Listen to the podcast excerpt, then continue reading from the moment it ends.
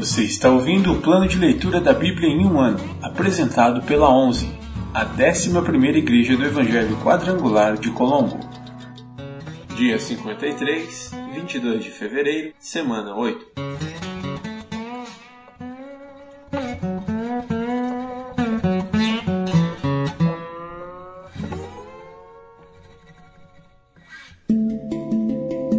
Novo Testamento.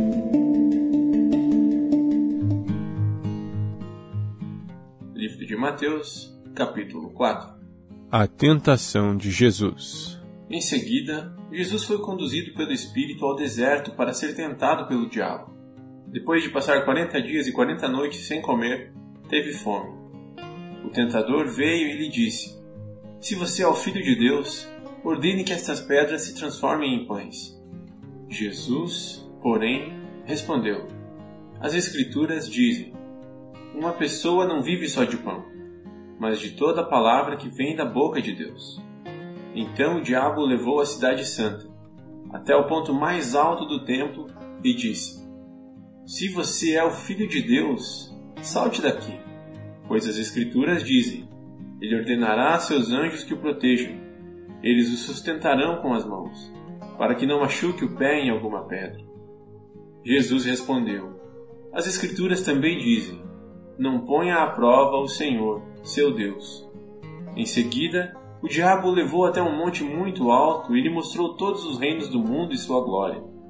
"Eu lhe darei tudo isto", declarou. "Basta ajoelhar-se e adorar-me." "Saia daqui, Satanás", disse Jesus, "pois as Escrituras dizem: adore o Senhor, seu Deus, e sirva somente a Ele." Então o diabo foi embora, e anjos vieram e serviram Jesus. O início do ministério de Jesus. Quando Jesus soube que João havia sido preso, voltou a Galileia. Saindo de Nazaré, mudou-se para Cafarnaum, junto ao mar da Galileia. Na região de Zebulon e Naftali, cumpriu-se, desse modo, o que foi dito por meio do profeta Isaías: "Na terra de Zebulon e Naftali, junto ao mar, além do rio Jordão, na Galileia, onde vivem tantos gentios, o povo que vivia na escuridão viu uma grande luz. E sobre os que viviam na terra, onde a morte lança sua sombra, uma luz brilhou." A partir de então, Jesus começou a anunciar sua mensagem: "Arrependam-se, pois o reino dos céus está próximo." Os primeiros discípulos. Enquanto andava à beira do mar da Galileia, Jesus viu dois irmãos, Simão, também chamado Pedro, e André, jogavam redes ao mar, pois viviam da pesca. Jesus lhes disse: "Sigam-me, e eu farei de vocês pescadores de gente." No mesmo instante, deixaram suas redes e o seguiram. Pouco adiante, Jesus viu outros dois irmãos, Tiago e João, consertando redes num barco com o pai, Zebedeu. Jesus os chamou, e eles também os seguiram de imediato, deixando para trás o barco e o pai.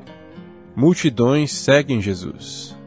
Jesus viajou por toda a região da Galileia, ensinando nas sinagogas, anunciando as boas novas do reino e curando as pessoas de todo tipo de doenças. As notícias a seu respeito se espalharam até a Síria. Logo o povo começou a lhe trazer todos que estavam enfermos, qualquer que fosse a enfermidade ou dor, quer estivessem possuídos por demônio, quer sofressem de convulsões, quer fossem paralíticos, Jesus os curava. Grandes multidões o seguiam, gente da Galileia, das dez cidades, de Jerusalém, de toda a Judeia e da região a leste do rio Jordão.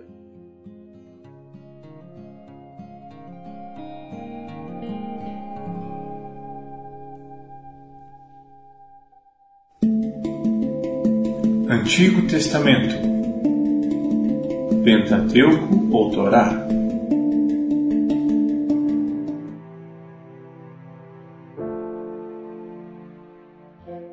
Livro do Êxodo, capítulo vinte e cinco. Ofertas para o Tabernáculo. O Senhor disse a Moisés: "Diga ao povo de Israel que me traga suas ofertas. Aceite as contribuições de todos cujo coração os dispuser a doar. Aqui está uma lista das ofertas que você aceitará deles: ouro, prata e bronze, fios de tecido azul, roxo e vermelho, linho fino e pelos de cabra para confeccionar tecido, peles de carneiro tingidas de vermelho e couro fino, madeira de acácia, óleo de oliva para as lâmpadas, especiarias para o óleo da unção e para o incenso perfumado, pedras de ônix e outras pedras preciosas para serem fixadas no colete e no peitoral do sacerdote. Instrua os israelitas a construírem para mim um santuário, para que eu viva no meio deles. Devem fazer esse tabernáculo e sua mobília de acordo com o modelo que eu lhe mostrarei. Instruções sobre a Arca da Aliança. Faça para mim uma arca de madeira de acácia com um metro e quinze de comprimento, sessenta e sete vírgula cinco centímetros de largura e sessenta e sete vírgula cinco centímetros de altura. Revista-a com ouro puro por dentro e por fora e coloque uma moldura de ouro ao seu redor. Mande fundir quatro argolas de ouro e prenda-as aos quatro pés da arca, duas argolas de cada lado. Faça varas de madeira de acácia e revista-as com ouro. Passe-as por dentro das argolas dos lados da arca para transportá-la. Essas varas ficarão dentro das argolas. Nunca as remova. Coloque dentro da arca as tábuas da aliança que eu lhe darei. Faça a tampa da arca, que é o lugar de expiação, de ouro puro. Deve medir um metro e quinze de comprimento e sessenta e sete vírgula cinco centímetros de largura. Em seguida, faça dois querubins de ouro batido e coloque um em cada extremidade da tampa. Modele um querubim em cada extremidade da tampa para formar uma só peça de ouro com a tampa. Os querubins ficarão de frente um para o outro, com o rosto voltado para a tampa da arca. Estenderão as asas sobre a tampa para protegê-lo. Coloque dentro da arca as tábuas da aliança que eu lhe darei. Ponha a tampa sobre a arca. Ali, sobre a tampa, que é o lugar de expiação, entre os querubins de ouro que estão sobre a arca da aliança, virei ao seu encontro e falarei com você. Dali eu lhe darei meus mandamentos para o povo de Israel. Instruções sobre a mesa. Faça também uma mesa de madeira de acácia com noventa centímetros de comprimento, quarenta e cinco centímetros de largura e sessenta e sete vírgula cinco centímetros de altura. Revista-a com ouro puro e coloque uma moldura de ouro ao seu redor. Enfeite-a com uma borda de oito centímetros de largura e com uma moldura de ouro ao redor da borda. Faça quatro argolas de ouro para a mesa e prenda-as aos quatro cantos, junto aos quatro pés. Prenda as argolas junto à borda para sustentar as varas que serão usadas para transportar a mesa. Faça essas varas de madeira de acácia e revista-as com ouro. Com elas a mesa será carregada. Faça recipientes especiais de ouro puro para a mesa. Tigelas, colheres, vasilhas e jarras, que serão usados para as ofertas derramadas. Coloque sobre a mesa os pães da presença, de modo que fiquem diante de mim o tempo todo. Instruções sobre o candelabro. Faça um candelabro de ouro puro batido. Todo o candelabro e seus enfeites formarão uma só peça. A base, a haste central, as lâmpadas, os botões e as flores. Da haste central sairão seis ramos, três de cada lado. Cada um dos seis ramos terá três lâmpadas em forma de flor de amendoeira, com botões e pétalas. A haste central do candelabro terá quatro lâmpadas em forma de flor de amendoeira, cada uma com botões e flores. Também haverá um botão de amendoeira debaixo de cada par dos seis ramos que saem da haste central. Os botões de amendoeira e os ramos formarão uma só peça com a haste central e serão feitos de ouro puro batido. Em seguida, faça sete lâmpadas para o candelabro e posicione-as de modo que reflitam a luz para a frente. Os cortadores de pavio e os apagadores também serão de ouro puro. Serão necessários trinta e cinco quilos de ouro puro para o candelabro e seus acessórios. Cuide para que tudo seja feito de acordo com o modelo que eu lhe mostrei aqui no monte. Livro do Êxodo, capítulo vinte e seis. Instruções sobre o tabernáculo. Faça o tabernáculo com dez cortinas de linho finamente tecido. Enfeite as cortinas com fios de tecido azul, roxo e vermelho, e com querubins bordados com habilidade. Essas dez cortinas devem ser todas exatamente do mesmo tamanho, com doze vírgula seis metros de comprimento e um vírgula oito metro de largura. Junte cinco cortinas para formar uma cortina longa e depois junte as cinco restantes para formar outra cortina longa. Faça laços de tecido azul na borda da última cortina de cada conjunto. Os cinquenta laços ao longo da borda da cortina do primeiro conjunto devem coincidir com os cinquenta laços da cortina do outro conjunto. Em seguida, faça cinquenta colchetes de ouro e use-os para prender as cortinas longas uma à outra. Desse modo, o tabernáculo será formado de uma só peça contínua. Faça onze cortinas de tecido de pelo de cabra para cobrir o tabernáculo. Essas onze cortinas devem ser todas exatamente do mesmo tamanho, com treze vírgula cinco metros de comprimento e um vírgula oito metro de largura. Junte cinco cortinas para formar uma cortina longa e depois junte as seis restantes para formar outra cortina longa. No segundo conjunto de cortinas, deixe uma sobra de noventa centímetros de tecido pendurada sobre a parte da frente da tenda. Faça cinquenta laços para a borda de cada cortina longa. Em seguida, faça cinquenta colchetes de bronze e prenda com eles os laços das cortinas longas. Assim, a cobertura da tenda será formada de uma só peça contínua. Os noventa centímetros restantes do tecido da cobertura ficarão pendurados na parte de trás do tabernáculo. Deixe pendurados de cada lado os quarenta e cinco centímetros restantes de tecido, para que o tabernáculo fique inteiramente coberto. Complete a cobertura da tenda com uma camada protetora feita de peles de carneiro tingidas de vermelho e uma camada de couro fino. Para a estrutura do tabernáculo, construa armações de madeira de acácia. Cada armação deve ter quatro vírgula cinco metros de altura e sessenta e sete vírgula cinco centímetros de largura. Com duas hastes na parte inferior de cada armação, todas as armações devem ser idênticas. Construa vinte armações para sustentar as cortinas do sul do tabernáculo. Faça também quarenta bases de prata, duas para cada armação, para que as hastes se encaixem firmemente nas bases. Para o lado norte do tabernáculo, construa outras vinte armações, com quarenta bases de prata, duas bases para cada armação. Construa seis armações para a parte de trás, o lado oeste do tabernáculo, junto com mais duas armações para reforçar os cantos das duas extremidades do tabernáculo.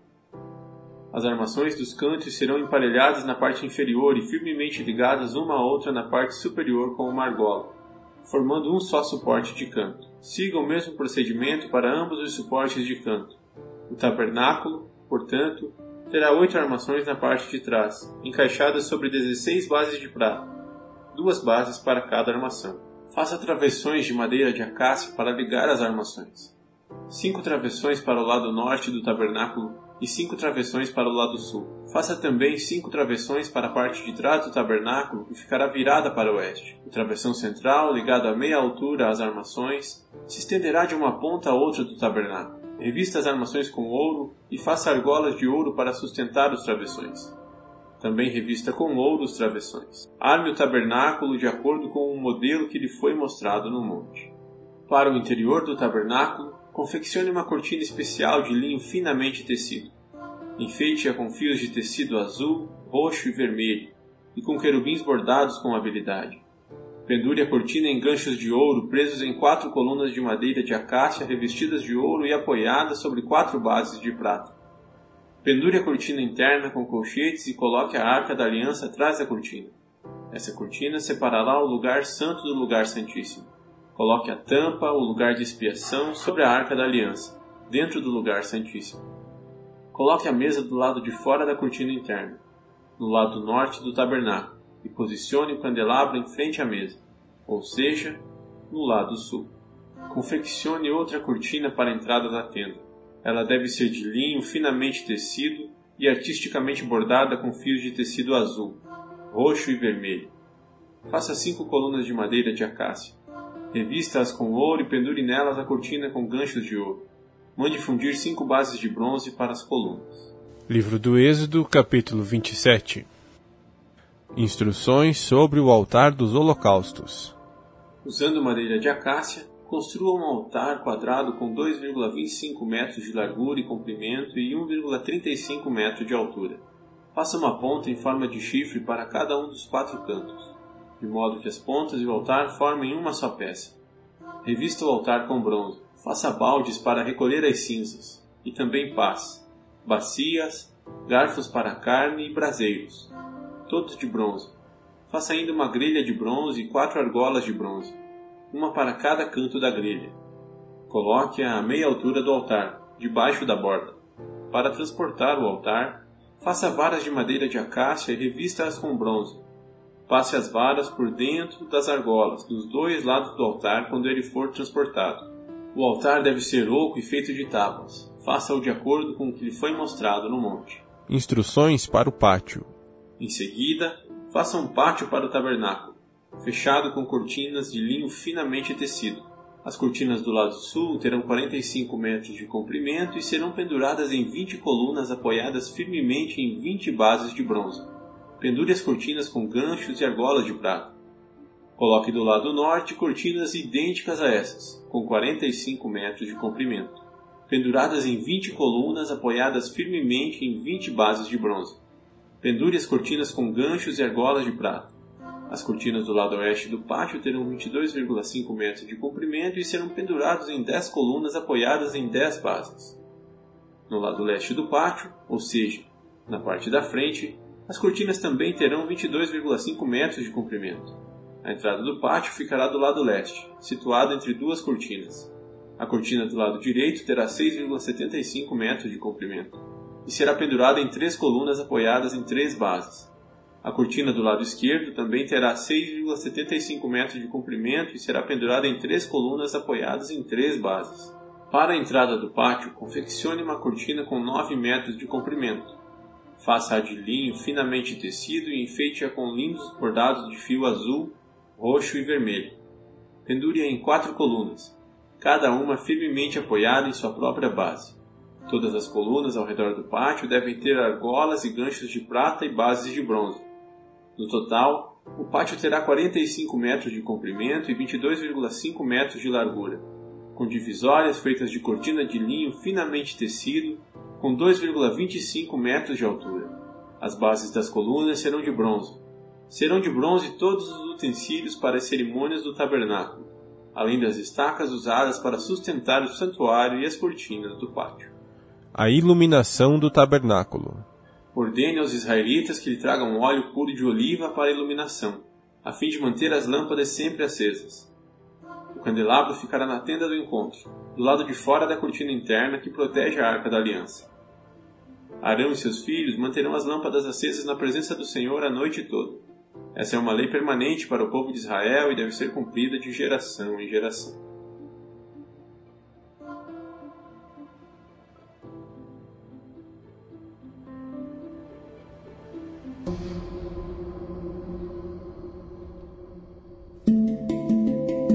Livros poéticos.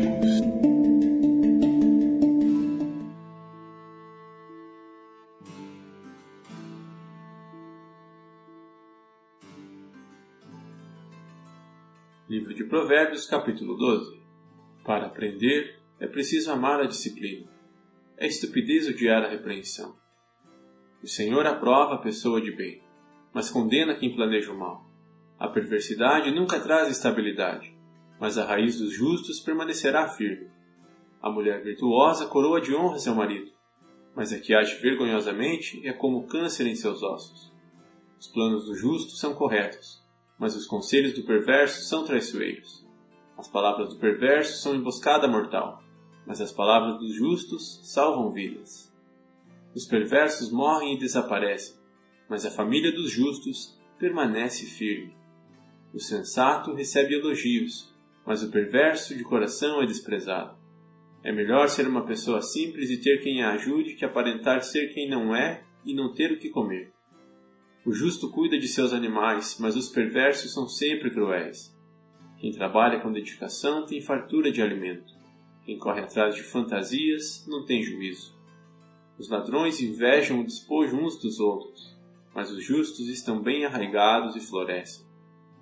O perverso é apanhado na armadilha das próprias palavras, mas o justo escapa dessa aflição. As palavras sábias produzem muitos benefícios, e o trabalho árduo é recompensado. O insensato pensa que sua conduta é correta, mas o sábio dá ouvidos aos conselhos. O insensato se ira com facilidade, mas o sábio ignora a ofensa. A testemunha honesta diz a verdade, a testemunha falsa conta mentiras. Os comentários de algumas pessoas ferem, mas as palavras dos sábios trazem cura. Palavras verdadeiras resistem à prova do tempo, mas as mentiras logo ficam evidentes. O engano enche o coração dos que tramam o mal. A alegria enche o coração dos que promovem a paz. Nenhum mal vem sobre o justo, mas os perversos enfrentam todo tipo de dificuldade. Os lábios mentirosos são detestáveis para o Senhor, mas os que dizem a verdade lhe trazem alegria. O sábio não se gaba de seu conhecimento, mas os tolos mostram a todos sua insensatez. Quem trabalha com dedicação chega a ser líder, mas o preguiçoso se torna escravo. A preocupação deprime a pessoa, mas uma palavra de incentivo a anima. O justo dá bons conselhos a seus amigos, mas os perversos os desencaminham. O preguiçoso nem mesmo cozinha o animal que caçou, mas o que trabalha com dedicação valoriza tudo o que possui. O caminho dos justos conduz à vida. É uma estrada que não leva à morte.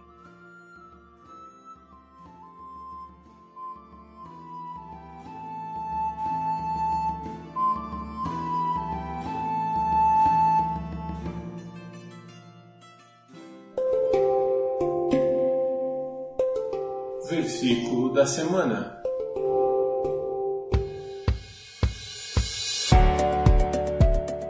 Jesus Cristo é o mesmo ontem, e hoje, e eternamente.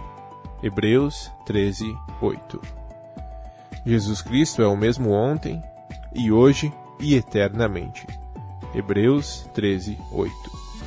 Jesus Cristo é o mesmo ontem, e hoje, e eternamente. Hebreus treze, oito.